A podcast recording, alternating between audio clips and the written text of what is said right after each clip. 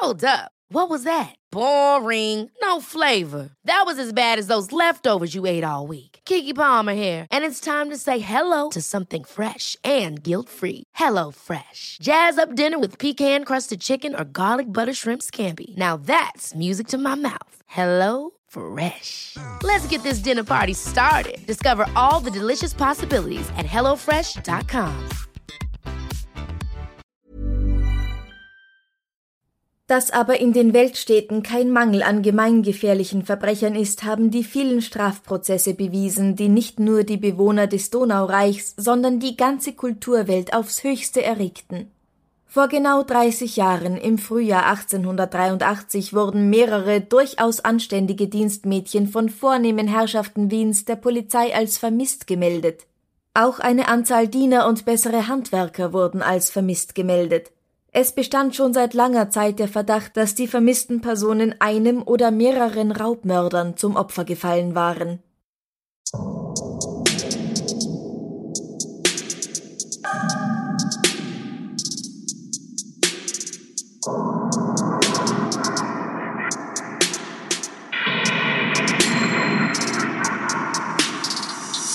Servus, Grüß dich. herzlich willkommen bei Darf's ein bisschen Mord sein? Dein Podcast zum Thema wahre Verbrechen.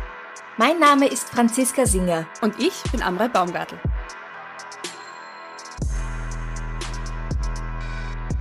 Heute geht es um einen Serienmörder, um den Dienstmädchenmörder Hugo Schenk. Zusammen mit seinem Gehilfen Karl Schlosserek hat er mindestens vier Dienstmädeln auf dem Gewissen und so manch andere Person um ihr gesamtes Erspartes betrogen. Heute wollen wir versuchen, seinen Werdegang nachzuvollziehen.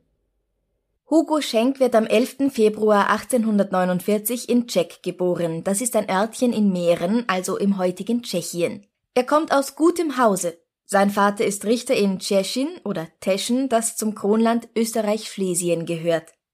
In Olmütz besucht er das Gymnasium und tritt danach in die dortige Artillerieschulkompanie ein. Für Zeitungen schreibt er kleinere Beiträge und Gedichte. 1866 bis 1875 ist er beim Regiment, also beim Militär.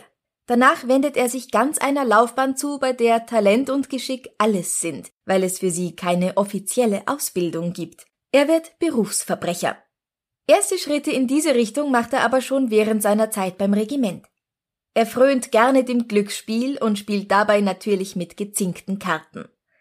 Als er einmal von einem Offizier ertappt wird, fordert der ihn zum Duell. Hugo macht sich aber aus dem Staub und lässt seinem Herausforderer eine Nachricht zukommen. Ich hätte meinen Gegner ohne weiteres töten können. Die Sache ist mir aber zu unwichtig. Ich bin der Vollzieher höherer Missionen. Mein Leben gehört einem höheren Wesen.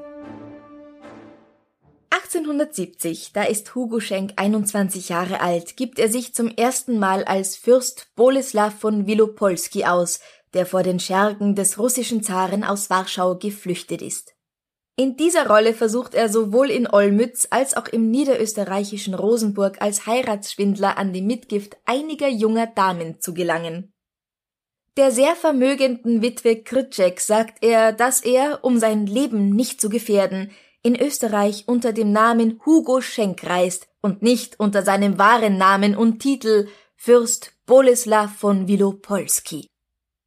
Er hält um die Hand der 17-jährigen Marie, der Tochter der Witwe Kritschek, an und erklärt, er wolle dem Mädchen zuliebe auf seine hohe Stellung und seine Güter in Russland verzichten und bei der englischen Bank in Wien eine Stellung annehmen. Um diese Stellung zu erhalten, sei er allerdings genötigt, eine hohe Kaution zu stellen. 2000 Gulden dürften reichen. Was glaubst du, wie viel 2000 Gulden von 1870 heute sind? Ich habe sowas von keine Ahnung, aber ich schätze mal und sag 5.000, 6.000 Euro. Gut geraten, aber es Falsch. sind noch weit mehr. Es sind über 26.000 Euro. 26.000 Euro. Wow. Für Frau Kritschek ist das überhaupt gar kein Problem. Ihr gefällt der fesche, sympathische Mann gut für ihre Tochter und sie gibt ihm 500 Gulden in Bar und 1600 Gulden in Wertpapieren. Mit diesem Geld, insgesamt 2100 Gulden, also circa 27.500 Euro, fährt Hugo Schenk von Olmütz nach Wien, Und dann herrscht erst einmal Funkstille. Frau Krütschek ist aber nicht auf der Nudelsuppen dahergeschwommen. Sie ist misstrauisch geworden und droht Schenk mit einer Anzeige. Der verspricht, ihr das Geld bald zukommen zu lassen und ihre Tochter zu heiraten. Tut er aber nicht. Stattdessen fährt er nach Wiesbaden, Karlsruhe und nach Paris, wo er weiter auf Lepschi geht, sich mit Frauen vergnügt und sich mit Falschspiel und Betrügereien über Wasser hält. Wissen denn all unsere Zuhörer, was auf Lepschi gehen bedeutet? Ich kenn's nämlich, also das Wort vom Slowenischen, der allerschönste ist Najlepši. Also wenn das vom gleichen Wortstamm kommt aus dem Slawischen, dann ist es irgendwas mit eben allerschönsten. Ja, genau. Also auf Tschechisch bedeutet das Wort besser Mhm. und wir verwenden es. Um Stravanzen zu gehen. Das ist auch kein besserer man Begriff für erklären. genau, also es kann heißen, sich ein liebes Abenteuer suchen oder einfach ausgehen, sich vergnügen, es sich gut gehen lassen. Aus Paris schreibt der Frau Kritschek, dass er jetzt wirklich bald zurückkommt, um seine Schulden zu begleichen. Ehrlich, versprochen. Tut aber wieder nicht. Dafür schreibt er ein wenig später, ganz theatralisch, wie seine Art ist, einen weiteren Brief. Ich werde mich erschießen. Vor meinem Tode werde ich ausrufen. Marie war eine gute Seele. Drama Baby. Mhm. Aber auch erschießen tut er sich nicht. Zurück in Österreich bandelt Hugo mit der Schauspielerin Anna Lammer an, die er bei einer Wallfahrt nach Maria Tafel kennengelernt hat. Der Vater des Mädchens stellt aber Nachforschungen an, wer dieser Kerl eigentlich ist, und das Verhältnis wird prompt beendet. Hugo fährt wieder nach Olmütz, wo schon ein Haftbefehl auf ihn wartet.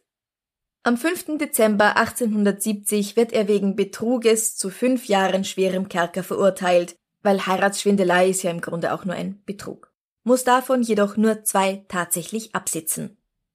Im August 1879 heiratet Hugo Schenk und wohnt mit seiner Frau Wanda in Prag. Dort betreibt er eine Zeit lang eine Papierfabrik und dann ein Kohlengeschäft. Über Wanda wird geschrieben, dass sie eine sehr brave Person ist. Die beiden haben zwei Kinder miteinander, aber leider sterben beide schon bald nach der Geburt.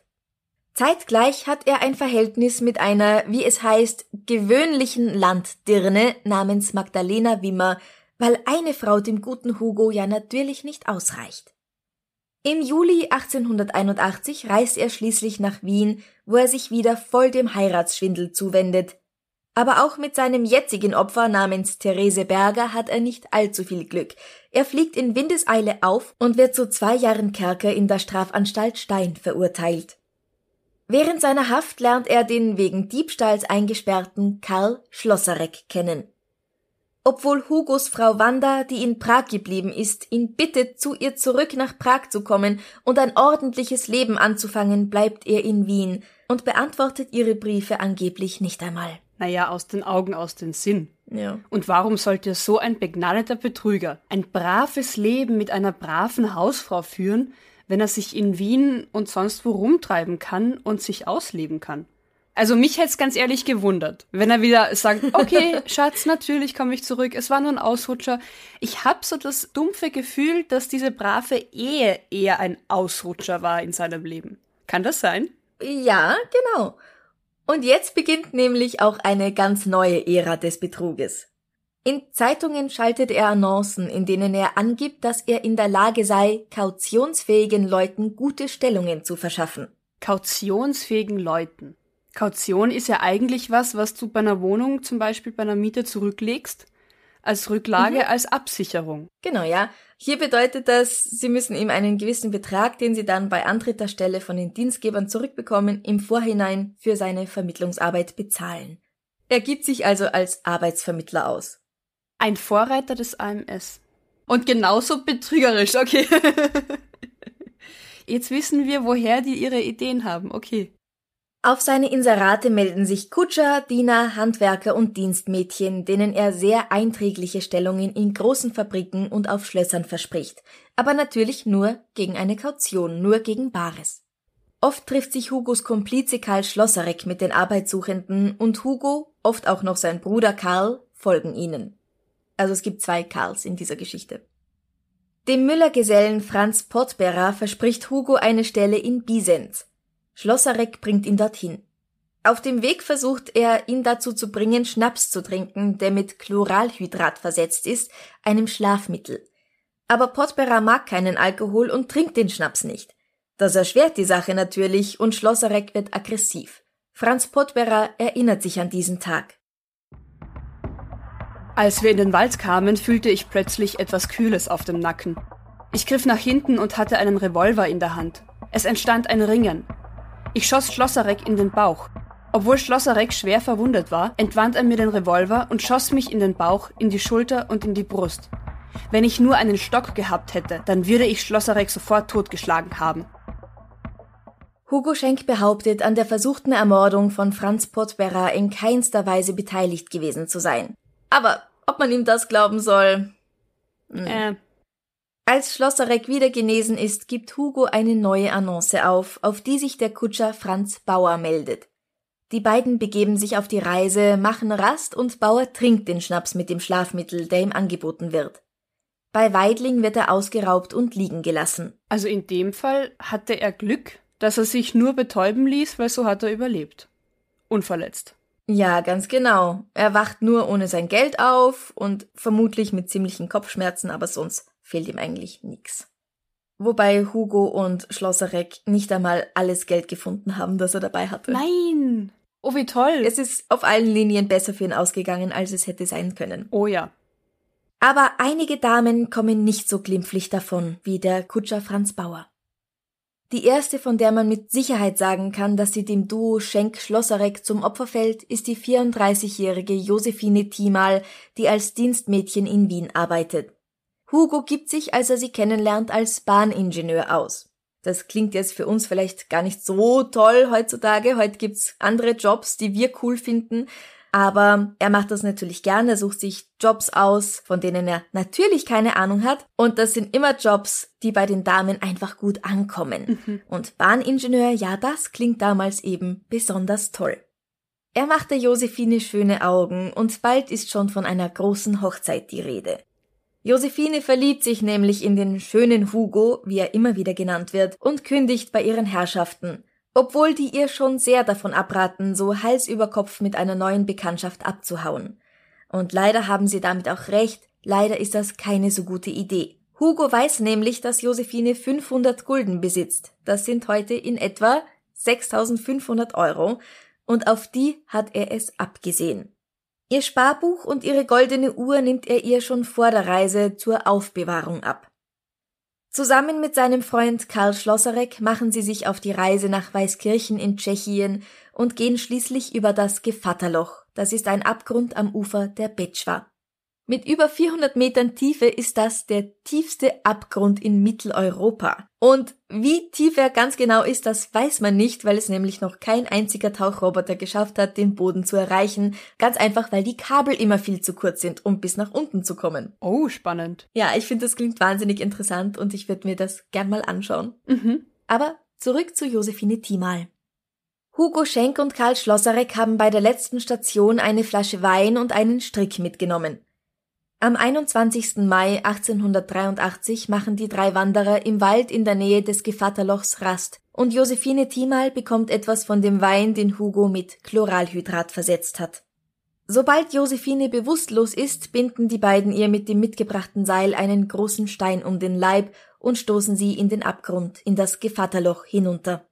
Danach fahren sie gemütlich wieder nach Wien zurück, leeren Josephines Sparbuch, verkaufen ihre goldene Uhr und teilen die Beute auf. Josephines Verwandte erhalten indes einen Brief von ihr, den sie im Vorfeld schon geschrieben hat und in dem steht, dass sie sich in Krakau vermählt und wahnsinnig glücklich ist. Aber die waren ja nie in Krakau, das heißt, der Brief wurde dann irgendwo in Wien abgeschickt. Mhm. Und da kommt niemand drauf, dass das kein Krakauer Poststempel ist. Nein, so genau dürften die Verwandten nicht auf diesen Poststempel geschaut haben. Ach Gott. Als nächstes betrügt Hugo zwei Wiener Banken um eine schöne Summe Geld und dann plant er, einen Postboten mit Blausäure zu vergiften und auszurauben. Also jetzt schon wirkliches Gift statt nur einem Schlafmittel. Das Attentat misslingt, daraufhin schmieden Hugo und Karl Schlosserek zusammen mit Hugos Bruder Karl einen neuen Plan – Sie wollen nachts in ein Postamt einbrechen und es ausrauben. Weil aber das Privatzimmer der Familie direkt neben dem Raum liegt, in dem die Postgelder aufbewahrt werden, und die ganze Familie sterben müsste, damit sie das Geld bekommen, verwerfen sie diesen Plan wieder. Hugo behauptet, dass Schlosserek die Familie unbedingt töten wollte, der sei blutrünstig wie sonst keiner. Er habe ihn nur durch den Gedanken an einen anderen Mord davon abhalten können. Schlosserek bestreitet das. Weil Hugo der Meinung ist, dass Josephines Tante Katharina Timal, die als Dienstmädchen in Budweis arbeitet, das Verschwinden ihrer Nichte bemerken könnte, will er auch sie ermorden und schreibt ihr, dass die beiden, Josephine und er, sie gerne auf sein Landgut in Pöchlan einladen möchten. Vergiss nicht, er gibt ihr vor, ein Fürst mit einem hübschen Vermögen zu sein. Und natürlich hat er als solcher auch ein Landgut. Natürlich, natürlich. Die Tante Katharina folgt der Einladung und findet am 21. Juni 1883, genau einen Monat nach ihrer Nichte Josephine, ihr Ende. Hier wieder ein kleiner Auszug aus dem Gerichtsprotokoll. Ich bin jetzt der Vorsitzende. Mhm. Und du? Ich bin Hugo Schenk. War Katharina Thiemal eine so leichtgläubige Person, dass es ihr nicht auffiel, dass Briefe der Josephine Thiemal aus Krakau kamen, während sie sie nach Pöchlan führten? Ich sagte ihr, dass wir dort ein kleines Gut gekauft haben. Wir fuhren nun vom Bahnhof nach dem Hotel Fuchs. Schlosserek und mein Bruder Karl waren schon unterrichtet. Es war verabredet, dass diese beiden vorausfahren sollten, um dort auszukundschaften, wo die Katharina Thiemal unauffällig ins Wasser versenkt werden könne. Schlosserek und mein Bruder Karl fuhren mit dem Mittagszuge, ich und Katharina Thiemal abends ab. Mein Bruder sollte links, ich von der rechten Seite aufpassen und Schlosserek sollte Katharina Thiemal erwürgen. Ich kam nun mit Katharina Thiemal gegen 12 Uhr nachts in Krummnussbaum an. Schlosserek und mein Bruder kamen uns entgegen. Ich gab ihnen sofort ein Zeichen. Als ich und die Thiemal allein weitergingen, kam uns Schlosserek als Fremder entgegen mit der Frage, ob wir einen Fuhrmann brauchen. War das das verabredete Zeichen? Jawohl. Welcher Zweck war damit verbunden? Damit ich ihm folgen konnte. Ich kannte den Ort nicht. Mein Bruder war weiter vorn an der Straße. Schlosserek zeigte uns nun den Weg etwa 100 Schritte. Plötzlich hörte ich einen Schlag und den Schlosserek sagen, ich bin zu schwach, halten Sie die Hände, geben Sie mir ein Messer. Gesehen habe ich nichts, aber ein Geräusch vernommen. Ich hörte einen gurgelnden Ton, als wenn jemanden die Kehle durchschnitten wird. Dann sah ich im Dunkeln zwei Personen, die einen Körper zum Wasser schleiften. Da hört aber alles auf. Tun Sie doch nicht, als ob Sie nicht dabei gewesen wären. Halten Sie den Gerichtshof nicht zum Narren. Aber Hugo schweigt. Seine Aussage widerspricht der von Karl Schlosserek, der sich ganz anders an den Tathergang erinnert. Schlosserek behauptet, wir sollten sie tüchtig würgen, damit sie ohnmächtig werde, so dass wir sie schnell ins Wasser hineinkriegen. Da sich aber die Timal sehr heftig sträubte, trat Hugo Schenk auf sie zu und schnitt ihr den Hals mit einem großen Schlachtmesser durch. Ich habe ihr dabei die rechte, Karl Schenk die linke Hand gehalten. Alsdann sagte Hugo Schenk, wir sollen die Kleider untersuchen. Er übergab mir das Schlachtmesser mit dem Auftrage, es ins Wasser zu werfen. Das habe ich auch getan. Als die Timal tot war, sie zappelte noch lange nachdem ihr der Hals durchschnitten war, haben ich und Karl Schenk den Leichnam einen Stein um den Leib gebunden und ihn ins Wasser geworfen. Sie schieben sich also gegenseitig die Schuld zu, wer jetzt wirklich der Mörder war, aber auch Hugos Bruder Karl Schenk bestätigt, dass es Hugo war, der ihrem Opfer die Kehle durchgeschnitten hat. Von Katharinas Sparbuch beheben die Männer fast 16.000 Euro. Ich frage mich, woher ein Dienstmädel so viel Geld hat. Ja, die hat reich geerbt und sich einiges angespart und vielleicht auch was abgezwackt von der Familie, wo sie gearbeitet hat. Oh, das ist natürlich schon möglich, ja. Wer weiß. Das nächste Opfer oder besser das nächste bekannte Opfer ist Therese Kettal, ein bildschönes junges Stubenmädchen bei dem Baron von Buschmann in Wien. Hugo Schenk, der von den Dienstmädeln in Wien immer nur der schöne Hugo genannt wird, erobert wie fast immer auch Thereses Herz im Sturm. Er schwört sie zu heiraten, und als ihre Herrschaften verreist sind, machen die beiden auch einen Ausflug miteinander. Ihre Wertsachen nimmt sie mit, weil sie sie nicht unbewacht in der Wohnung lassen möchte. Besser kann es für Hugo gar nicht laufen. Am 4. August 1883 reisen die beiden miteinander sowie mit dem Hündchen von Baron von Buschmann in einer Tasche ab. Sie übernachten im Hotel Kaiserin von Österreich in St. Pölten, fahren von dort aus nach Lilienfeld weiter und wandern auf die Riesalpe. Auf dem Weg führt er Therese in eine einsame Gebirgsschlucht, die sogenannte Sternleiter, um sie dort zu ermorden. Vermutlich weil die beiden hier zum ersten Mal ganz allein ohne seine Komplizen unterwegs sind, geht Hugo diesmal anders vor, aber nicht weniger grausam. Als sie eine Rast einlegen, fragt er Therese, ob das Mädchen ihn so sehr liebt, dass sie sich für ihn töten würde. Sie sagt, ja natürlich, woraufhin er ihr einen ungeladenen Revolver in die Hand drückt. Das Mädchen setzt die Waffe an die Schläfe und drückt ab.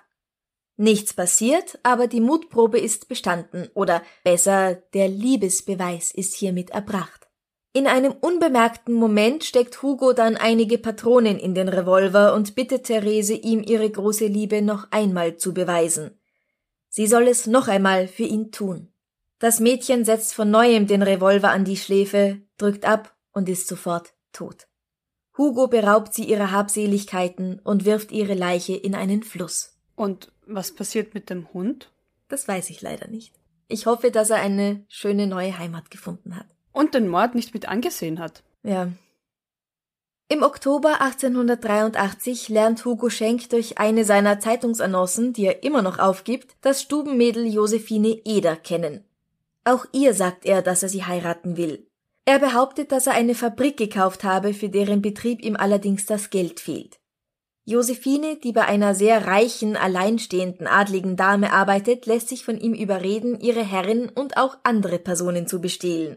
Eines Tages wird sie bei einem Diebstahl ertappt und zu drei Jahren schweren Kerkers verurteilt. Aber ganz ehrlich, das war wahrscheinlich noch ihr Glücksmoment. Sonst hätte er sie wahrscheinlich früher oder später umgebracht. Ganz genau, das hat ihr das Leben gerettet und sie hat noch Glück im Unglück gehabt. Also aus Leichtgläubigkeit und Betrug nur unter Anführungszeichen ins Gefängnis zu kommen, ist definitiv besser als ermordet zu werden. Mhm. Auch das Stubenmädel Rosa Ferenzi antwortet auf ein Inserat und verliebt sich ebenfalls sehr schnell in den schönen Hugo. Ihm zuliebe tritt sie aus dem Dienst aus. Hugo will sie im Dezember 1883 heiraten, aber ein Dokument, das sie zur Behebung von ihrem Sparbuch braucht, lässt auf sich warten. Als Rosa langsam die Geduld verliert, weil sie endlich heiraten will und überhaupt nicht versteht, was ihr Geld damit zu tun hat, fahren Hugo Schenk, Karl Schenk und Karl Schlosserek los, um einen geeigneten Ort zu suchen, wo sie sie ermorden können. Karl Schlosserek berichtet darüber. Wir brauchten eine volle Stunde, um den Platz zu finden, den wir uns zur Mordtat ausgesucht hatten. Die Ferenze ging etwa zehn Schritt vor uns. Hugo Schenk fuchtelte mit dem Revolver herum und gab mir alsdann das Zeichen. Ich versetzte dem Mädchen mit der Hacke einen heftigen Schlag auf den Kopf. Das Mädchen fiel auf seine Hände. Ich warf die Hacke weg, um einen Stein zu suchen. Währenddessen ergriff Hugo Schenk die Hacke und schlug das Mädchen einige Male heftig auf den Kopf. Wie der Revolver war dann nur zur Zierde, als Notausgang. Die haben ja Auswahlmöglichkeiten. Aber vielleicht sind so Kugeln einfach sehr teuer gewesen und deswegen wollte man sie sparen. Ich weiß es nicht. Kann sein. Und als erfolgreicher Betrüger und Mörder ist man ja auch sehr, äh, sehr arm. Man muss ja sparen. Genau. Vier Tage nach der Ermordung von Rosa Ferenzi entdecken Passanten Blutspuren auf dem Weg und der Tatort wird untersucht. Dort werden Knöpfe von Frauenkleidern, Korallen, ein Schleier, ein brauner Stoffregenschirm und mehr gefunden. Später werden auch Rock und Tunika von Rosa bei Kitzee aus der Donau gefischt. Dadurch beginnt die ganze Sache endlich aufzufliegen. Diese vier ermordeten Frauen sind aber nicht die einzigen, die Hugo zumindest versucht hat zu bezirzen. Er ist 1883 noch mit mindestens acht anderen in Korrespondenz und hat auch immer wieder Freundinnen dazwischen. Da dazwischen noch Freundinnen? Ja. Ein vielbeschäftigter Mann. Zum Beispiel lernt Hugo die 24-jährige Emilie Höchsmann kennen, ein hochanständiges Mädchen, Tochter sehr achtbarer Eltern. Sie ist die einzige, in die Hugo Schenk sich selbst bis über beide Ohren verliebt. Ihr sagt er, dass er Ingenieur bei der Arlbergbahn sei. Natürlich will er sie heiraten, aber es geht nicht, weil er eigentlich ein russischer Fürst namens Wilopolski ist und ein Nihilist noch dazu aber er darf nicht als derjenige erkannt werden, weil sonst sein Leben in Gefahr ist. Und eine Ehe unter dem Decknamen Schenk sei dadurch leider auch nicht machbar, weil ungültig. Dann sagt er ihr noch, dass er aber einen reichen Onkel in den USA hat, der ihm nach London Geld schickt. Von Emilie holt er sich das erforderliche Reisegeld, um nach London zu kommen. Ja, ja, ja, das, das erinnert mich ganz stark an diese ganzen nigerianischen Prinzen, denen man doch bitte, bitte Geld überweisen soll, damit sie dann endlich an ihr Millionenerbe kommen und es dann einem auch irgendwie schicken können. Einen Teil davon als Dankeschön. Ja. Kennst du das? Oh, ich habe schon mehrere davon bekommen. Echt? Ich habe noch keinen einzigen bekommen. Ehrlich? Ich bin kein Prinzenmaterial. Dann gibst du wahrscheinlich deine E-Mail-Adresse nicht bei dubiosen Seiten ein. Oh. Hast du auch noch nie so ein freies, ein, ein gratis iPad gewonnen? Nein. Ah. Nein, kein Auto, kein iPad, kein Tiny House. Ach Gott, ich sag's dir.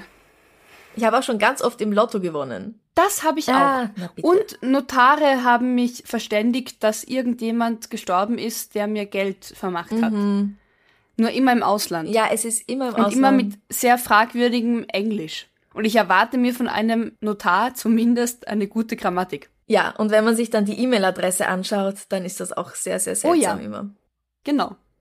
Zurück nach Wien. Genau, zurück nach Wien ins Jahr 1883. Während das alles passiert, verschwinden in Wien, also während er in London ist und so weiter, verschwinden in Wien zwei Frauen, Josephine und Katharina Thiemal. Und als Hugo zu Emilie zurückkehrt, gibt er ihr nicht nur ihr Geld zurück, sondern auch Wertpapiere und Schmuck. Heiraten tut er sie aber nicht. Das heißt, die Emilie, die er wirklich liebt, die bekommt dann der bringt, äh, wie Katzen tote Mäuse präsentieren, denen gibt er dann auch noch die Wertsachen seiner anderen Opfer. Mhm, genau. Ah. Ja gut, aber warte mal, heiraten. War da nicht irgendwann nochmal eine brave Ehefrau in Prag? Ja, genau. Also da ist er ja noch verheiratet, offiziell. Genau, er kann sie nicht nur nicht heiraten, weil er ja angeblich der Fürst Wilopolski ist, sondern er kann sie auch tatsächlich nicht heiraten, weil er, er Hugo Schenk, mit seiner Wanda verheiratet ist. Also die haben sich nicht scheiden lassen. Dass damals, also im Jahr 1883, mehr als 40 Dienstmädchen verschwunden sind, wie es heißt, und Hugo und seine Komplizen noch einige davon auf dem Gewissen haben könnten, das kann durchaus stimmen. Die Polizei interessiert das aber so gut wie gar nicht. Die einfachen jungen Frauen, die ganz oft aus den Kronländern nach Wien gereist sind, um hier eine Stelle als Stubenmädel anzutreten, sprechen nämlich oft nur ganz wenig Deutsch, sie haben keine Verwandten und keine Freunde in der Großstadt und sie wechseln auch oft den Posten, beziehungsweise kehren sie oft auch in ihre Heimat zurück, ohne das vorher groß anzukündigen. Und darum vermisst sie auch ganz oft niemand und keiner forscht ihren Spuren nach. Die Männer hätten also noch ganz lange ungestört weitermachen können, wenn nicht ein Koffer einer der verschwundenen Frauen gefunden worden wäre und in dem ein Liebesbrief von Hugo Schenk, den er unter seinem echten Namen geschrieben hat.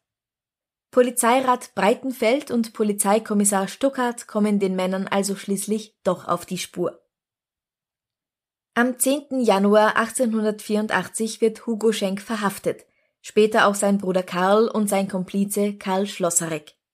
Über die Verhaftung von Hugo Schenk, der in der Sturzgasse 1 im 15. Bezirk wohnt, berichtet eine Zeitung Da zu befürchten stand, Hugo Schenk könne mit Waffen versehen sein und seine Ergreifung mit Gewaltanwendung zu verhindern trachten, ließ man eine volle Stunde nach seinem Eintritt verstreichen, ehe man an die Ergreifung des Mörders schritt. Man kalkulierte, dass sich in der Zwischenzeit Hugo Schenk zu Bette begeben haben und vielleicht eingeschlafen sein werde. In dieser Voraussetzung irrte man sich auch nicht. Als nämlich Oberkommissar Oschan mit seiner Begleitung in der Wohnung erschien, es war dies um halb fünf Uhr früh, lag Schenk entkleidet in seinem Bette. Das Kommen der behördlichen Organe war mit der größtmöglichen Ruhe in Szene gesetzt worden. Nichtsdestoweniger hatte das Geräusch zu so ungewöhnlicher Zeit Schenk aus dem Schlafe gerissen. Er sprang in seinem Bette auf, doch schon standen die Detektive mit Blendlaternen vor demselben und bemächtigten sich Schenks. Bei dem schwachen Lichtscheine, den die Laternen verbreiteten, nahm sich das fahle Gesicht Schenks, der an allen Gliedern zitterte und keines Wortes mächtig war, doppelt schrecklich aus. Hugo Schenk musste sich ankleiden, wurde dann, um für alle Fälle gesichert zu sein, an den Händen gefesselt und in den nächsten Minuten brachte ein bereitgehaltener Wagen den Arrestanten in das Polizeigefangenenhaus in der Theobaldgasse. Zwei Stunden später erfolgte in Fünfhaus, Sperrgasse Nummer 5, die Verhaftung des Bürodieners Karl Schenk, den man gleichfalls ohne Verzug in das Polizeigefangenenhaus eskortierte. Zwei Monate später, am 13. März 1884, beginnt am Gericht in der Alserstraße die Hauptverhandlung gegen die drei verruchten Mordbuben, wie es so schön heißt. Ich find's schade, dass man sowas heute nicht mehr sagt. Die verruchten Mordbuben. Ja, aber es nimmt dem Ganzen irgendwie das Drama und den Schrecken und das Leid, das sie über viele Menschen gebracht haben, ja. Okay. Ja, die Sprache hat sich halt so verändert, dass es heute anders wirkt, ja, aber ich finde, es klingt sehr schön. Eine riesige Menschenmenge versucht in den Saal zu drängen und auch aus dem Ausland, vor allem aus Deutschland, erscheinen zahlreiche Reporter. Und falls du dich gefragt hast, und wahrscheinlich auch unsere Hörer und Hörerinnen, wie die Angeklagten eigentlich aussehen und wie schön der schöne Hugo tatsächlich ist, in dem Buch Interessante Kriminalprozesse von Hugo Friedländer werden die drei folgendermaßen beschrieben. Die Blicke des zahlreichen Publikums, insbesondere der Damen, richteten sich fast ausschließlich auf den Hauptangeklagten Hugo Schenk. Sein schönes Gesicht, seine stattliche Figur, die intelligenten Gesichtszüge, die weltmännischen Manieren, das sonore Organ und der schmachtende Aufschlag seiner schwärmerischen Augen ließen es wohl begreiflich erscheinen, dass er auf Frauenherzen einen geradezu überwältigenden Eindruck machte. Oh. Aber über die anderen findet er nicht so nette Worte. Er schreibt, Schlosserek war ein finster dreinschauender Mann mit unangenehmen, abstoßenden Gesichtszügen. Karl Schenk war von schmächtiger Gestalt. Er hatte einen ins Rötliche schimmernden Schnurr- und Backenbart. Man sah es ihm an, dass er im höchsten Grade lungenleidend war. Mhm. Also zumindest ein Schönling. Und ich überlege, mit wem er vergleichbar sein könnte, aber es, es fällt mir nichts ein, weil der Schnurrbart ist einfach so riesengroß. Und ganz ehrlich, den tollsten Haaransatz hat er nicht, also der schwindet auch schon. Vielleicht war es einfach mal wieder die Ausstrahlung, die ihn wirklich Ich so wollte toll gerade sagen, hat. das hat er alles mit seinem Charme und diesem Augenaufschlag Ja. wettgemacht. Ja. Und vielleicht war ein großer, großer Schnurrbart damals auch halt echt scharf. Ja. Beim Prozess schieben sich Schenk und Schlosserek gegenseitig den schwarzen Peter zu. Es soll immer die Idee des jeweils anderen gewesen sein, die Frauen zu ermorden oder die anderen Verbrechen zu begehen, und man selbst hat ja nur mitgemacht. So sagt Hugo Schenk zum Beispiel auf Befragen des Vorsitzenden folgendes. Als er Schlosserek aufgefordert hatte, ihm bei der Ausraubung von Josephine Thiemal behilflich zu sein, da habe Schlosserek gesagt, dass er sich auf bloße Ausraubungen nicht mehr einlassen mag. Das sei ihm zu gefahrvoll. Er wolle sich nur beteiligen, wenn die zu beraubende Person dann auch ermordet werden solle. Schlosserek findet anscheinend, dass es keine gute Idee ist, jemanden überleben zu lassen, der dann davon berichten kann. Was sagt man dazu? Im weiteren Verlauf des Prozesses behauptet Schlosserek, dass Hugo Schenk einmal sogar den Vorschlag gemacht habe, ein Mädchen an einen Baum zu binden, es mit Petroleum zu begießen und in Brand zu stecken. Oh, wow. Behauptet er. Stimmt es? Man weiß es nicht. Aber das Publikum im Saal ist entsetzt. Die Leute drohen Hugo Schenk mit den Fäusten. Der lächelt, woraufhin der Vorsitzende vollkommen die Fassung verliert. Magst du den Vorsitzenden lesen? Lächeln Sie nicht, Hugo Schenk. Sie haben hierzu doch keine Veranlassung. Einem Manne wie Schlosserek, obwohl er ein schrecklicher Verbrecher ist, glaube ich. Sie aber, Sie dürfen nicht lächeln. Wenn ich die Akten durchblättere, dann finde ich geradezu empörende Beweise ihrer Grausamkeit, ja, ihrer tierischen Verrohung. Sie haben am 21. Juli Josephine Thiemal ermordet. Am 22. Juli haben sie das Sparkassenbuch der Ermordeten behoben, sind darauf sofort mit Emilie Höchstmann nach Melk gefahren und abends ins Theater gegangen. Ihre moralische Verworfenheit übersteigt alle Grenzen. Ein Mann, der mit drei anständigen Mädchen gleichzeitig Liebesverhältnisse anknüpft, um sie zu ermorden, der in grausamster Weise ein Mädchen im Walde abschlachtet und beraubt und am folgenden Tage ein anderes Mädchen seiner weiblichen Ehre beraubt und abends mit diesem Mädchen ins Theater geht, beweist eine Gesinnung, der das Ärgste zuzutrauen ist. Ich gestehe, dass ich meine Aufregung kaum noch meistern kann. Der war wütend. Der war ziemlich wütend. Und ich nehme an, dass er meint, dass Hugo und Emilie Sex hatten, wenn er sagt, der weiblichen Ehre beraubt. Ja. Aber ganz ehrlich, bei all dem, was er gemacht hat, ich meine, ich weiß, es ist 19, äh, 1884, aber bei allem, was er so aufgeführt hat, ist es das geringste Problem, dass er Sex hatte, oder? Ja, aber sie waren natürlich nicht verheiratet und du weißt, ein Mann darf immer mit Frauen Sex haben, wenn er mit ihnen nicht verheiratet ist, aber eine Frau darf nicht mit jemandem Sex haben, mit dem sie nicht verheiratet ist. Und ich gehe einfach mal davon aus, dass zum Beispiel Emilies Vater den Hugo Schenk da einfach angezeigt hat, egal was seine Tochter gesagt hat dazu. In einem Brief an Emilie versucht Hugo noch, Zyankali zu bestellen, damit er sich selbst das Leben nehmen kann, aber daraus wird nichts. Sein Plan fliegt auf. Hugo Schenk und Karl Schlosserek werden beide zum Tod durch den Strang verurteilt und am 22. April 1884 am Würgegalgen hingerichtet. Hugos letzte Worte sind Grüßen Sie meine Frau. Meint er seine Ehefrau? Vermutlich. Ich glaube ganz ehrlich, okay. die hat darauf auch schön verzichten können. Ja, herzlichen Dank auch dafür, ja. Der geistig beeinträchtigte und zudem schwer lungenkranke Karl Schenk kommt mit einer Haftstrafe davon. Geistig beeinträchtigt auch noch? Anscheinend, ja. Die beiden Gehängten werden noch in derselben Nacht in einem abgelegenen Winkel des Zentralfriedhofs zwischen alten aufgelassenen Gräbern eingescharrt und die Grabstätte unkenntlich gemacht. Der Schädel von Hugo Schenk aber befindet sich heute noch im Wiener Kriminalmuseum. Diese aufsehenerregende Mordreihe wird auch in der Moritat die Mädchenmörder Hugo Schenk und Karl Schlosserek behandelt, die man sich von Helmut Qualtinger und Kurt Sowinetz anhören kann.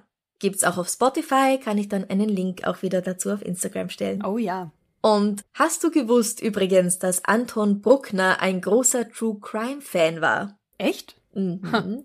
Er soll sich nämlich vom selben Fleisch, das Hugo Schenk gereicht wurde, ein Schnitzel zubereiten lassen haben und dann die ganze Nacht für den Mörder gebetet haben. Ist das noch pures Fansein oder reicht das schon in eine mh, mm, gewisse psychopathische Neigung hinein? Wo ist da die Grenze? Ähm, du darfst nicht vergessen, es gab damals kein Netflix. Trotzdem. du hast nicht stundenlang, ich weiß nicht, Unsolved Mysteries binge-watchen können. Du hast halt anders versuchen müssen, den Tätern und dem ganzen Verbrechen irgendwie nahe zu kommen, wenn dich das interessiert halt. Also Begeisterung für True Crime, absolut nichts Neues. Definitiv nicht. Es sind auch, als die beiden gehängt worden sind, einige Leute sogar auf Leitern gestiegen, um von dort einen besseren Blick über die Menge zu haben, die sich versammelt hat, um zuzusehen, wie die beiden sterben. Und äh, gleichzeitig zu zeichnen. Das Geschehen. Das, das Geschehen abzubilden. Mhm. Aha, mhm. ja. ja. Ja, natürlich, Brot und Spiele, Gladiatorenspiele waren ja auch schon im alten Rom äh, gang und gäbe, natürlich. Ja, und heute hört man sich halt Podcasts an. Genau. Und ich meine, ganz ehrlich, mit Anton Bruckner, ja, man will sich ja manchmal Menschen, mit denen man sich verbunden fühlt, nahe sein. Und wenn ihm ja. das irgendwie was geben hat, wo er das Gefühl hat, ich muss dem jetzt nahe sein. Es gibt ja auch die ganzen Pop-Idole, wo dann Menschen sich die gleichen Haarschnitte zaubern lassen. Oder, oder das Tattoo machen lassen von jemandem. Das Tattoo, richtig, ja. richtig. Und zu der Zeit war es halt dann das gleiche Schnitzel. Ja, genau. Auch schön österreichisch, oder? Dass er das, das Schnitzel vom äh, Hugo Schenk bekommt. Stimmt.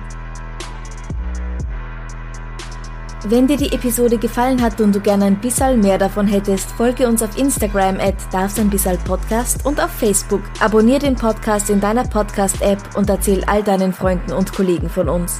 Wir würden uns auch über eine Bewertung freuen. Natürlich am besten mit 5 Sternen.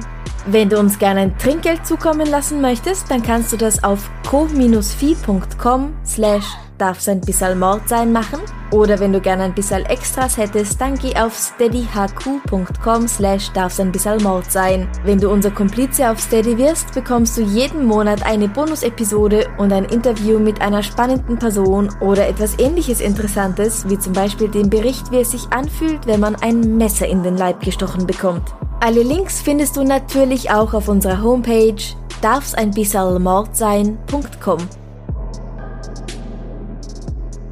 Machen wir noch was Schönes zum Abschluss? Unbedingt.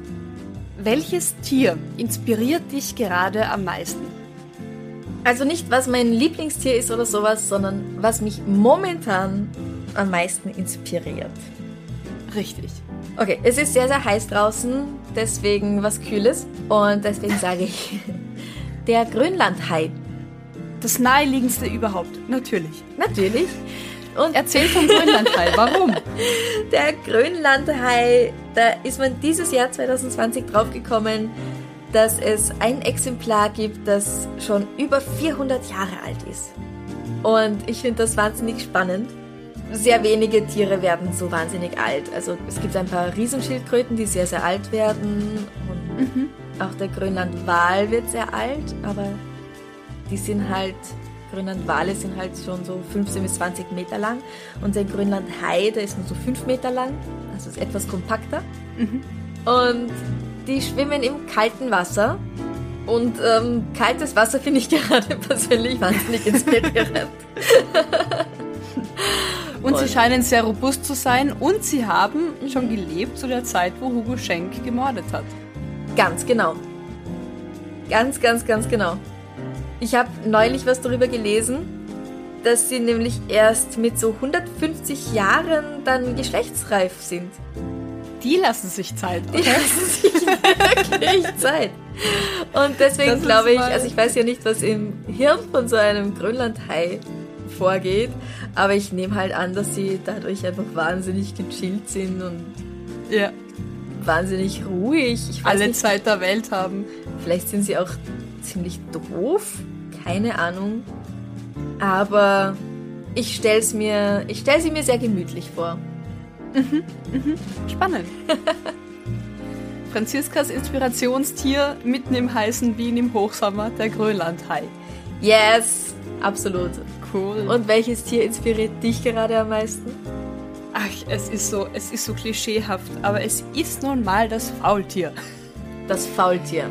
Okay, das, das lebt Faultier. aber auch da, wo es eher heiß ist. Ja, aber es hat so eine Ruhe, so mhm. einen grundentspannten Zustand. Mhm. Also gar nicht so, weil ja klar, Faultiere schlafen ganz viel und äh, machen sehr wenig und essen sehr viel, alles sehr verlockend. Aber wenn man die in Schönbrunn zum Beispiel beobachtet, die lassen sich durch nichts aus der Ruhe bringen. Mhm. Die hängen rum, die bewegen sich gemächlich und wenn ich sie anschaue, finde ich, die haben so eine Grundruhe, so einen Grundentspanntheitszustand. Mhm. Und das inspiriert mich gerade sehr. Dieses, egal was kommt, langsam, gemütlich, innere Ruhe. Deswegen inspirieren sie mich sehr. Also gut, das brauchen wir beide anscheinend momentan. Dieses gemütliche, chillige. ja. ja. es wird immer so philosophisch zum Abschluss mit unseren Fragen. Ja, das Aber ist doch ja, wunderbar. Finde ich auch. Dann lass uns doch wissen, welches Tier dich gerade am meisten inspiriert und warum. Das wäre spannend. Von der Fruchtfliege bis zur Schildkröte, alles dabei. Am Sonntag kommt dann wieder die Frage auf Instagram und Facebook und wir freuen uns schon auf Antworten. Dann noch einen wunderschönen Tag mit viel Ruhe und Gemütlichkeit. Oh, und Gemütlichkeit. oh, toll, jetzt habe ich mir selber den Ohrwurm aufgerissen. Probier's mal. Ich weiß nicht, ob wir das singen dürfen. wir dürfen es nicht einspielen, aber ich glaube, wir dürfen singen. Wir haben nichts gesungen. Niemand hat was gehört. Niemand hat was gehört. Bis auf Bussi. Baba.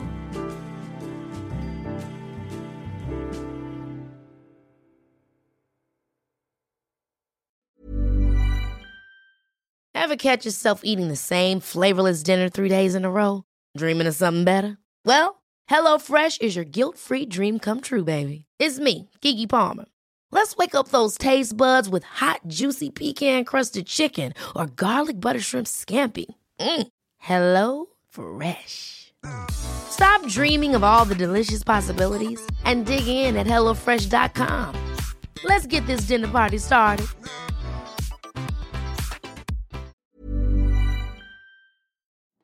Liebe findet den unterschiedlichsten Ausdruck quer durch die Geschichte. Doch ist es wirklich immer Liebe? Lasst uns über Sex sprechen, von skandalösen Stories aus der Antike über die Geschichte von Fetischen bis hin zu den unanständigen Geheimnissen berühmter Personen. Bei Liebesgeschichte gehen wir der Entwicklung der menschlichen Sexualität auf den Grund. Unterhaltsam, lehrreich und im besten Sinne des Wortes tabulos stellt Franziska Singer, das bin ich, jede Woche die Frage, wer, wann, mit wem und wie. Wer Liebesgeschichte überall, wo es Podcasts gibt.